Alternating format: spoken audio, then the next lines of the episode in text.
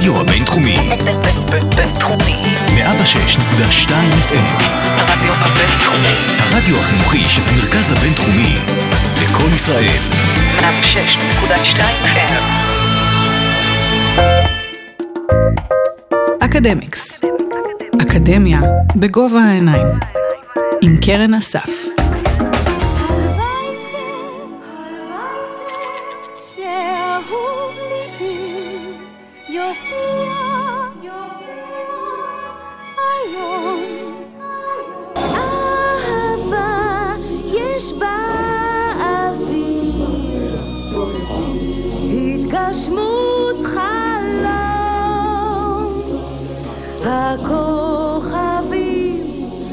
por ti.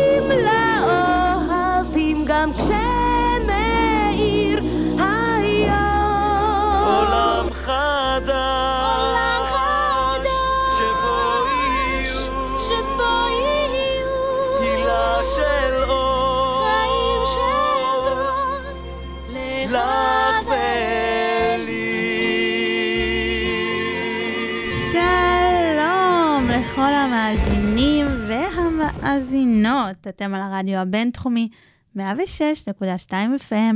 אני קרן אסף, ואתם מאזינים לאקדמיקס, הפודקאסט האקדמי של אה, אוניברסיטת רייכמן.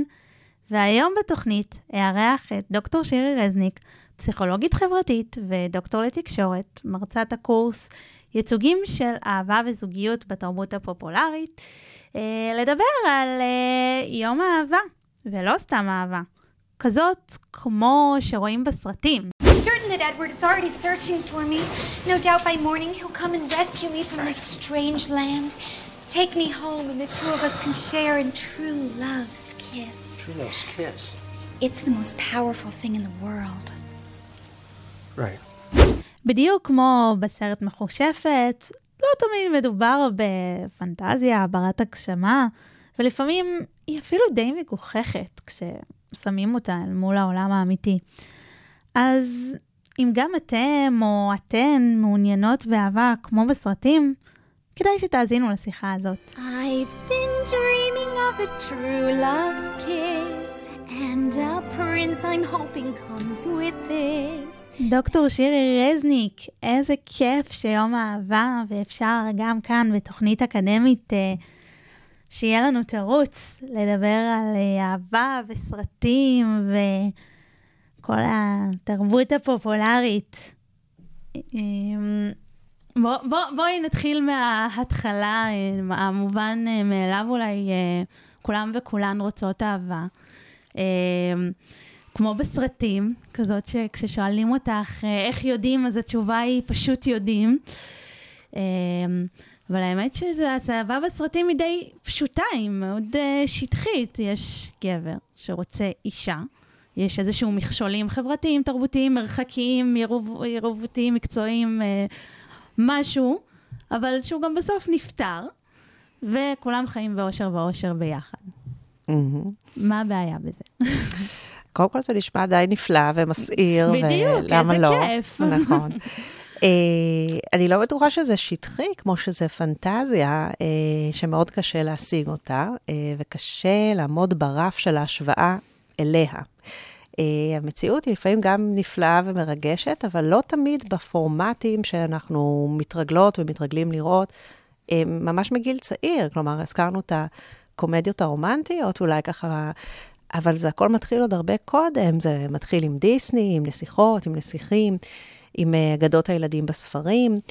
ואחת הבעיות זה באמת ההשוואה החברתית הזו שמתבצעת בין מה שיש לי במציאות לבין המודל המאוד זוהר שאני רואה במדיה, אה, שעיקרו זה האקשן שחייבים אותו לצורך הסרט, של המכשול שהזכרת שיש להתגבר עליו כדי להגיע ל happy end.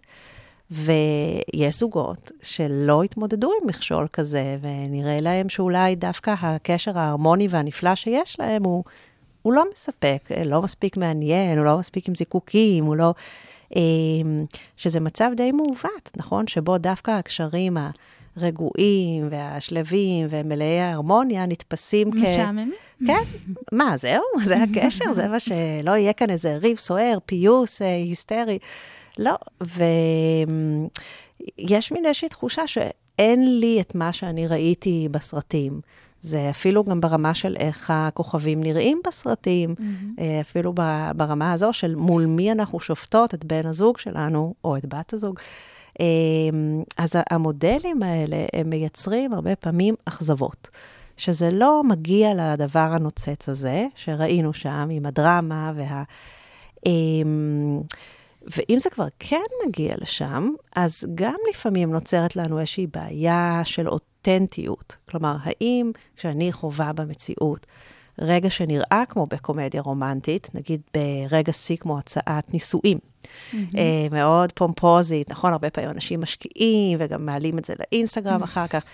האם אני מתחברת לזה? חיכיתי לזה אולי כל חיי, ובסוף, עכשיו אנחנו רואות לאט-לאט אנשים שמדווחים, שכשהרגע קורה, הם פתאום מתנתקים מזה, הם מרגישים שזה משוכפל, שכבר ראו את זה בעבר כל כך הרבה פעמים, האם זה בכלל קשור אישית אליהם, או שאולי זה מחזה, זה מופע שהופק פה עם מלא ורדים. זה מופע שהופק. נכון. השאלה אם, אם זה מרגיש אישי, ואם זה מצליח לרגש באותו הרגע, או שזה קצת uh, ככה overwhelming, את אומרת, מה קרה כאן עכשיו, וצריכה כמה דקות uh, להבין בכלל מה התרחש.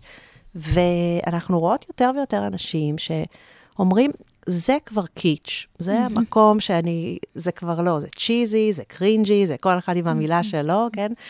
אמ, ומנסים להמציא את הרומנטיקה מחדש. מנסים לראות אולי איך אפשר לבטא רגשות, לא אה, עם השחזור הזה של הסרטים. כמו מה למשל? אז אה, כל אחד והרעיונות שלו, יש כאלה שאומרים, אני רוצה שזה יהיה באיזה setting, באיזה מקום שאף אחד עוד לא עשה את, ה, את הדבר הזה. אז לא ליד הים, ולא בשקיעה, ולא בצימר בצפון, אה, אולי באיזה מקום שדווקא נחשב אה, לא רומנטי. אה, mm-hmm. ושם זה פתאום הופך ל... נניח אה, בקורס שלנו, אנחנו רואים את אה, קארי ברדשו מסקס והעיר הגדולה, אמ, מצליחה להתחבר לרגשות רומנטיים בסדרה רק במקדונלדס. במקום הכי, את יודעת, אה, עם אורות הניאון והאוכל הכל כך... junk זול. junk, את אמרת, כן. שם. למה? כי זה לא צפוי, כי זה לא משוחזר ומשוכפל, ולא ראו את זה אף פעם. ודווקא שם, כשהוא מנשק אותה, פתאום זה מרגיש אמיתי. כי זה לא אה, מין מחזה ששוב ושוב אנחנו, מישהו משכפל אותו. אמ, זה גם אינטרפטציה מודרנית, אה, חד, יחסית חדשה של האירוע הזה, איזושהי התקדמות, זה, אני משערת, ת, תגידי לנו את, אה, נכון. שלפני 20 שנה היה הרבה יותר קשה לראות uh, קטע כזה בטלוויזיה. נכון, נכון. זה כבר מה שאנחנו נכנה אחרי המשבר הפוסט-מודרני, אחרי שהתחילו לפרק את ה... האמיתות הגדולות של התרבות ואת הייצוגים במדיה, ולהגיד, בוא נאתגר אותם. עד עכשיו ראינו את אותה נוסחה, את אמרת, הבחור שרוצה את הבחורה, ויש מכשול, אה, והנה הם מתגברים על זה, חתונה. אה, את הדבר הזה רצו אה, קצת לאתגר, ולהגיד, כבר שבענו מזה. ראינו המון פעמים את המודל הזה, ואולי יגיע למש... הזמן למשהו קצת אחר, חדש, שמגחך על זה אפילו. אה, ששם אנחנו נמצאים גם היום, אה, מבחינת הייצוגים, אה, העידן של נטפליקס, הרצונות לקחת קלאסיקות ולשנות אותם, להכניס גיוון חברתי. היה לנו את ברידג'רטון, mm-hmm. המקום הזה של בואו ניקח את ג'יין אוסטין, התרבות הלבנה, התרבות העילית בבריטניה, ונכניס שם אנשים שחורים. אה, ונציג את זה כאילו זה טבעי, זה מה שהיה אז אה, היסטורית. זה כמובן איזה טריק כזה שגורם לנו להבין את חוסר השוויון שהיה במשך שנים, אבל... אה, הרומנטיקה היום היא, משתנה, היא תחת uh, הרבה גם שינויים טכנולוגיים וקורונה, אולי עוד נגיע לזה. זה עוד uh, מעניין איך תראה אהבה בימי קורונה במדיה. כן. אהבה עם... בימי ריחוק, מין... ריחוק חברתי, כן. מסכות, מה קורה עם, uh, איזה מין דייטים אפשר לייצר uh, בעידן כזה? Uh, הרבה מאוד אונליין, uh, כלומר, אנשים שמכירים בשיחות זום. Uh, זה עכשיו ממש הנושא החם במחקר בתחום שלי, של האם הקורונה, אנחנו צריכים עוד קצת זמן כדי להסתכל בפרספקטיבה, ממש שינתה דפוסים רומנטיים. Uh, הרי יש לנו online dating כבר הרבה שנים, כן, זה משהו, זו תופעה שכבר קיימת איתנו.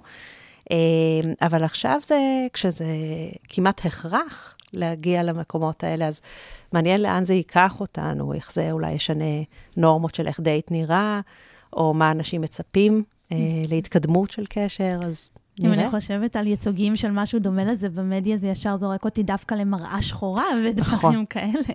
נכון, האם נגיע לווירטואל ריאליטי, לאיזה מקום כזה של דייטים עם אה, משקפי אה, הדמיה, וכן, הדברים האלה כבר מתחילים לקרות. הנה, פייסבוק אה, משנה פניה למטא, והדבר הבא של מרק צוקרברג, בטח קראת, זה איזושהי אה, תקשורת בין אבטארים, כבר לא הפרופיל עם התמונה, אלא...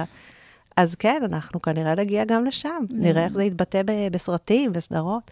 זה כבר התבטא בסרט הר... אה, נכון, נכון, סרט אה, באמת בעיניי מופלא, מרגש, מעניין, אה, עם חואקין פיניקס בתפקיד ראשי של, למי שלא ראה, ככה נעדכן, נ- נסביר את העלילה. הגבר שנפרד מאהובה, שהיא אולי האקסית המיתולוגית כבר, ובתוך בדידותו הוא מתאהב בתוכנת אה, הפעלה של מחשב.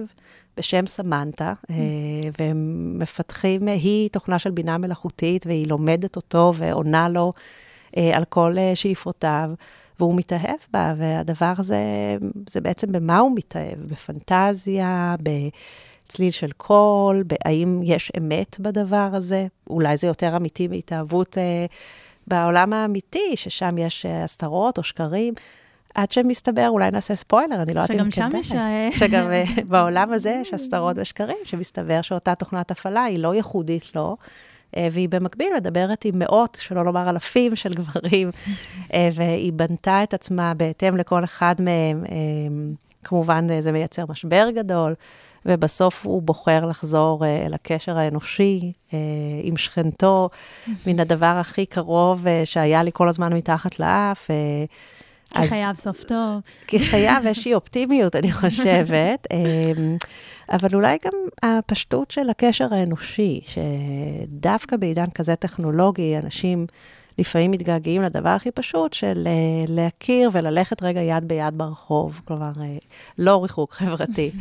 אז, אה, אז כן, זה סרט שמאוד מדגיש לנו את הכוח של הפנטזיה הרומנטית, במי אנחנו מתאהבות, גם כשזה לא תוכנת מחשב, כשזה אדם אמיתי, אנחנו מתאהבות או מתאהבים בו, או בפנטזיה שהמצאנו עליו, לגבי מי שהוא, ומה אנחנו משליכות עליו, היינו מאוד רוצות שהוא יהיה כל זה. אה, הדמות הזאת שבנינו, שקשורה גם קצת לאיך שאבא שלנו היה, וקשורה ככה, תלוי לפי איזה תיאוריה תלכי, אה, היא נבנתה מהמון אה, ספרים וסרטים, וגם מהמציאות. ואז היא מושלכת על אדם אמיתי, אה, שצריך להתמודד עם כל הציפיות האלה, ולא תמיד עומד בזה.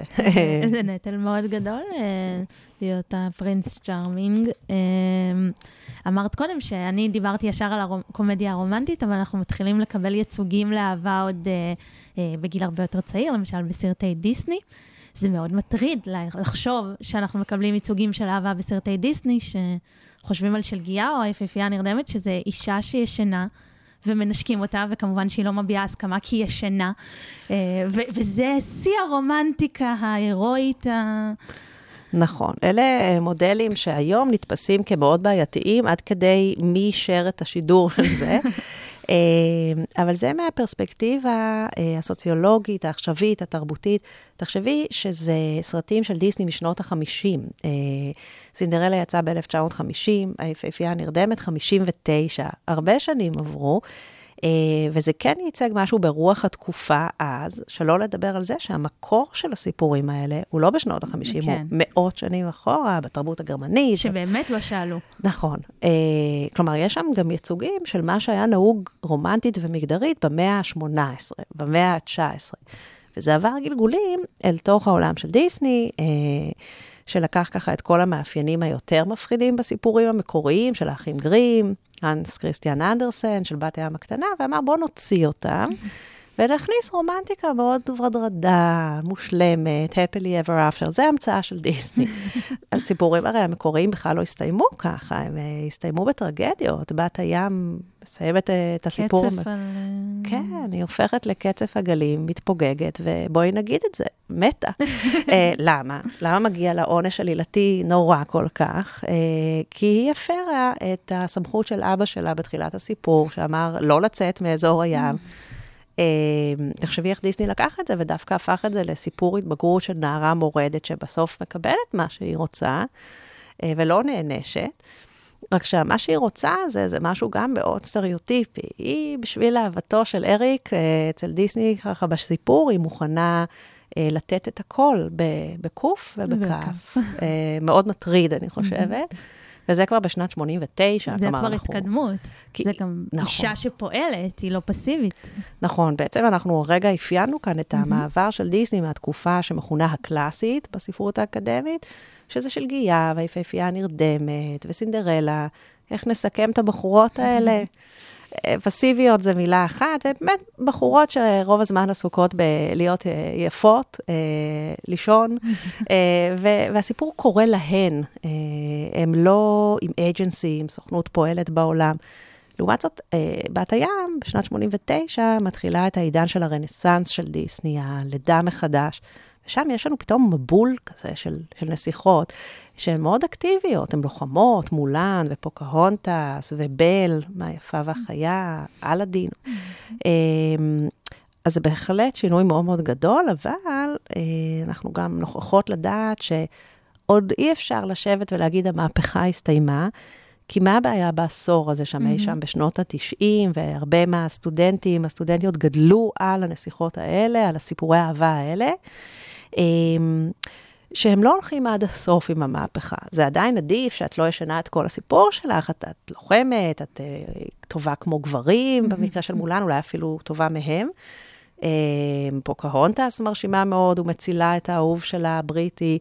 Um, איפה הבעיה? הבעיה הרבה פעמים מגיעה לקראת סיום הסרט, כשהם הולכים כמה צעדים אחורה ואומרים, רגע, אולי בכל זאת נחזור למשהו קצת יותר מסורתי, אולי יותר סטריאוטיפי גם.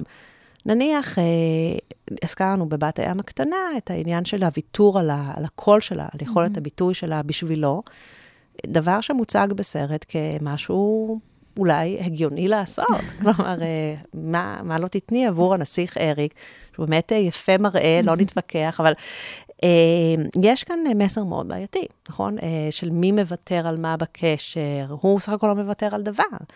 ובסיום הסרט, שכבר יש לה קול, תודה לאל, לאלה, למי שצריך להודות שם, אה, היא כן מוותרת על משהו אחר, שזה כל המשפחה שלה, אה, החברות כל שלה, עולמה, היא כל הייתה עולמה. בעולם תת-קרקעי. כן, תחשבי מה זה שאם היית עכשיו נניח מתחתנת עם בחור, והיו אומרים לך, אבל את לא תראי יותר לעולם את ההורים שלך, את כל החברות שלך, את מוכנה? והיית אומרת, כן, בשבילו אני מוכנה הכל.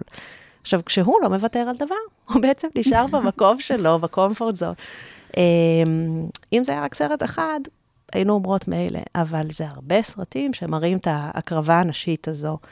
אה, מולן, שבסיום הסרט, אחרי שהרשימה את כולנו והצילה את סין אה, כולה, כלוחמת דגולה, היא בסוף אה, אומרת, אוקיי, אני חושבת שהגיע הזמן שלי לחזור הביתה. כשהקיסר של סין לא פחות מציע לה משרה כיועצת אסטרטגית שלו בסיום הסרט, היא אומרת, לא, אני, תודה רבה, אני סיימתי את תפקידי כאן, במקום להפוך כמו הרבה דמויות גבריות למלך של כן. הקבוצה הזו ולהנהיג, היא אומרת, אני אחזור הביתה. ושם אימא שלה וסבתא שלה עומדות בכניסה ומחכות ואומרות, נחמד מאוד שהבאת חרב ואותות ניצחון, איפה הבחור? אנחנו רוצות נכדים, איפה זה? איפה והן החתונה? מקבלות את הבחור. מתי? זהו, מתי הן מקבלות? שלוש דקות אחר כך. נכון, הוא מגיע, ואז יש את מולן 2, שזה, אנחנו לא נדון כן. בזה, כי זה פשוט באמת חרפה. אה, כי, במולן היו הרבה דברים, לא סתם היא, היא כל כך אהובה על הרבה מאוד מהסטודנטים והסטודנטיות, כי זה סרט אה, מהפכני. כלומר, יש שם באמת בחורה שמורדת בתפקידים המסורתיים, הרומנטיים, המגדריים. ודווקא הסוף הזה הוא קצת חמוץ, כלומר, יש מין, רגע, למה היא לא יכולה שיהיה לה את הכל? כלומר, היא גם תהיה היועצת האסטרטגית של הקיסר, והיא גם אפילו יהיה לה מושא אהבה, כלומר, הנסיגה הזאת הביתה, לא, אני כבר אה, סיימתי את דרכי. עשיתי. אין לנו גיבורים גברים שאומרים את זה, פשוט אומרים, אני, אני אחזור הביתה לעשות ילדים. אז... אבל אה, אנחנו מתקדמים משם באיזשהו מקום. מאוד. אה, יש עכשיו את אה, אנה מפרוזן ואת אמיצה, שממש... אה, זה האנטיתזה. נכון, נכון, שזה, הנה הגענו לתקופה השלישית, התקופה המהפכנית, אבל באמת מהפכנית, לא רק הצהרה על לידה מחדש, כמו שהם עשו בשנות ה-90, אלא אה, בעצם ב-2006 כבר, אנחנו בתוך העניין הזה כבר מעל 15 שנה, נכון? אה, שם יש לנו מהפכות גדולות. 2006 את מדברת על נסיכת צפרדע, על איזה אה, סרט? לא, אה, 2006, מה שמתחיל את העידן המהפכני, זה, זה לא סרט, זה האיחוד, שנשמע לכאורה טכני, בין פיקסאר ודיסני. אוקיי. כלומר, הם, מה שדיסני עשתה, היא פשוט בלעה את המתחרה את שלה. המיזוג. נכון. אה, והמיזוג הזה, מסתבר, הביא המון המון אה, חשיבה מחדש, וקולות חדשים, ועובדות ועובדים צעירים יותר. קודם כל עובדות, כלומר, נכנסו יותר נשים דרך פיקסאר, והסיפורים התחילו להתעדכן עם רוח התקופה. זה היה מיזוג שהוא לא רק כלכלי, גם משהו תרבותי קרה פה. ואז הסרטים שהתחילו לצאת, הם למשל, אה, היה לנו ב-2009 את הנסיכה והצפרדע, ב-2010 את אה, רפונזל החדשה פלונטר, מהמם. שזו הנסיכה עם השיער הארוך מהמגדל. בגרסה הזו של דיסני היא כבר לא מחכה לישועה וחובטת במחבת בראשו של הבחור שלכאורה בא להציל אותה. והוא גם לא נסיך, מי שבא להציל אותה, זה גם איזשהו... הוא אה, גנב במנוסה. כן. כלומר, אז זה הכל מאוד פרודי על, על הז'אנר. אמ, בנסיכה והצפרדע הם גם הציגו לראשונה נסיכה אפרו-אמריקאית, טיאנה. אה, זה היה מהפכה תרבותית מאוד גדולה, בארצות הברית במיוחד היה הרבה דיבור על זה. אה, דמויות מפתח, משפעני, משפעניות כמו עופרה ווינפרי, שאמרו, אה, וואו, הגיע הרגע, אה, תחשבי, כמה שנים לקח בתוך התרבות האמריקאית להביא דמות, או בכלל את התרבות האפרו-אמריקאית למרכז הבמה. למרות שדיסני, אני זוכרת, היה אז רעש גדול, אבל uh, יש, דיברנו על מולן ופוקהונטס, זאת אומרת, זה הי- לא, היו, לא הייתה נסיכה שחורה, אבל היו נסיכות uh, מתרבויות אחרות. נכון, בשנות ה-90 הם מאוד חרטו על אה, דגלם את ה-diversity, את המקום הזה של גיוון חברתי, אבל שימי לב שהם בחרו דווקא להתחיל אה, ממקומות שאולי היה יותר נוח. הם התחילו בהתחלה, אה, הריחוק הזה, ללכת לסין. כן, פוקהונטס, native פוקהונטס American. זה native ולבן, זה הרבה יותר נכון. משחור ושחור. נכון, הם, אה, סרט מאוד טעון מבחינה גזעית, זה גם עוסק בקולוניאליזם, ובאמת סרט מורכב, אבל באופן אולי קצת תמוה, הנושא האפרו-אמריקאי לא עלה. אה, וזה נושא כמובן מאוד טעון בחברה האמריקאית. אולי לא מקרה שהוא עלה ב-2009 סוף סוף, כשאובמה בשלטון, שנה קודם הוא עולה לשלטון, כנשיא, כמובן, שחור ראשון, אז אה, הכל, יש פוליטיקה מאחורי הייצוגים האלה. את אה, הרגשת שאין שם אה, אישו? אני דווקא הרגשתי, יש שם, אני לא זוכרת איך קוראים לה, אבל את הנסיכה הלבנה, הפרוד, הפרודיה על הסרטים המוקדמים, זאת אומרת, כן מציגים שם את ה... לועגים דווקא למה שהיה, אבל זה, זה שם. ב- את מתכוונת בנסיכה והצפרדע. כן. כן, אני חושבת שכל מה שמאפיין את התקופה המהפכנית שאנחנו מדברות עליה, זה הלעג לייצוגים קודמים. זה קצת כמו שדיסני מסתכלים במראה ואומרים, מה שסיפרנו לכם עד עכשיו, אל תיקחו את זה ככה בלי אה, להסס אה, או להטיל ספק. אנחנו, מה, האמנתם לנו? אין אהבה ממבט ראשון, נזכרו אחרי עשורים של שנים שמכרו את זה שוב ושוב ושוב, כשאנה ואלזה מדברות על זה, כמובן, לשבור את הקרח, 2013. אה, זה שיא התקופה המהפכנית, ששם אנחנו רואות את האחות הקטנה, אנה, מתאהבת, שוב, ממבט ראשון, ואחותה הגדולה אומרת לה, את לא מתחתנת עם מישהו שאת רק הרגע פגשת וראית אותו בקושי שנייה, אה, ואכן מסתבר שאי אפשר לסמוך על הבחור הזה, שהוא הנבל של הסרט, זה שנראה כ Prince Charming, הוא ממש לא. אה, סרט שהוא כולו sisterhood, באמת אה, הללויה למהפכה, אה, סוף סוף אה, שתי נשים שמצילות אחת את השנייה, ואהבת אמת זאת האהבה שלהם, לא של הבחור לבחורה. אה, את הזכרת את אמיצה ב-2012, שזה אה, באמת סרט מרתק על אה, נסיכה צעירה סקוטית שלא רוצה להתחתן. את שמעת פעם על נסיכה שלא רוצה רוצה להתחתן, להתחתן. אז מה מהותה? למה היא קיימת? וזה מסע התבגרות יפהפה עם היחסים מול אימא שלה, שהם מרכז הסרט, ולא בחור פוגש בחורה רומן, אלא איך אנחנו משלימות עם האימהות שלנו. נושא פסיכולוגי רב אה, ככה משמעות, לא הרבה ילדים כל כך התחברו לסרט הזה. אה, הייתה איזושהי תחושה שאולי הוא פונה לקהל טיפה יותר מבוגר, שחי את הדרמה הזאת של אה, ילדים בגיל ההתבגרות. לא היו כל כך הרבה שירים בסרט, אולי אחד, וזה פגם במכירות באופן אולי מצער. אבל אחר כך, שנה אחר כך, הם הוציאו את לשבור את הקרח, וזו הייתה הצלחה מאוד גדולה, אחר כך הגיעה מואנה. אה, זה באמת מדהים לראות את התהליך שהם עושים. עכשיו, הסרט האחרון שלהם, אנקנטו, אה, שבו יש לנו את מירבל, אה, הגיבורה הראשונה שלהם, עם משקפיים. אה, עם מידות גוף טיפה יותר מלאות, כלומר, הם... כבר אה, מואנה הייתה יותר... אה, נכון. לדבריהם, הם השקיעו המון זמן של מחקר, חמש שנים, בשביל להביא סיפור אחר, גם באיך שהיא נראית מואנה, עם ההיקפים הקצת יותר... קצת, אני אדגיש, זה לא... אבל uh, היא עדיין נראית מאוד נחמד בחולצת בטן הקטנה הזו, והשרירים בבטן יש לה, אבל הם כן טיפה הרחיבו היקפים, שזה מבחינתם משהו משמעותי, והלכו עם זה עוד יותר רחוק בסרט שיצא השנה. אמ, אז יש מהפכה, והיא מתרחשת בדיסני, והיא מתרחשת בכלל אה, בתרבות שלנו, במדיה מסביבנו. יש דברים שכבר לא לגיטימי להראות, אה, בעקבות ביקורת חברתית. לא הזכרנו נניח את MeToo ומה שזה יצר. אה, את יודעת, נגיד ביפהפייה הנרדמת בשנות ה-50, mm-hmm. זה ממש סצנה של הטרדה מינית. אה, היא נמצאת ביער לבדה. אה, תחשבי, את בתוך יער, זה חשוך, מגיע בחור מאחוריה, תופס אותה מאחורה בידיים, אה, ואומר לה, מה זאת אומרת את לא מכירה אותי? נפגשנו פעם בחלום. אה, בוודאי, את מכירה אותי. אני... והיא מושכת את היד, והוא מתעקש, והוא נוגע בה, והיא לא רוצה. אבל פתאום יש איזה רגע קוסמי שהיא משתכנעת, שזה הגורל, זה הבחור שהגורל ייעד לה, meant to be, mm-hmm.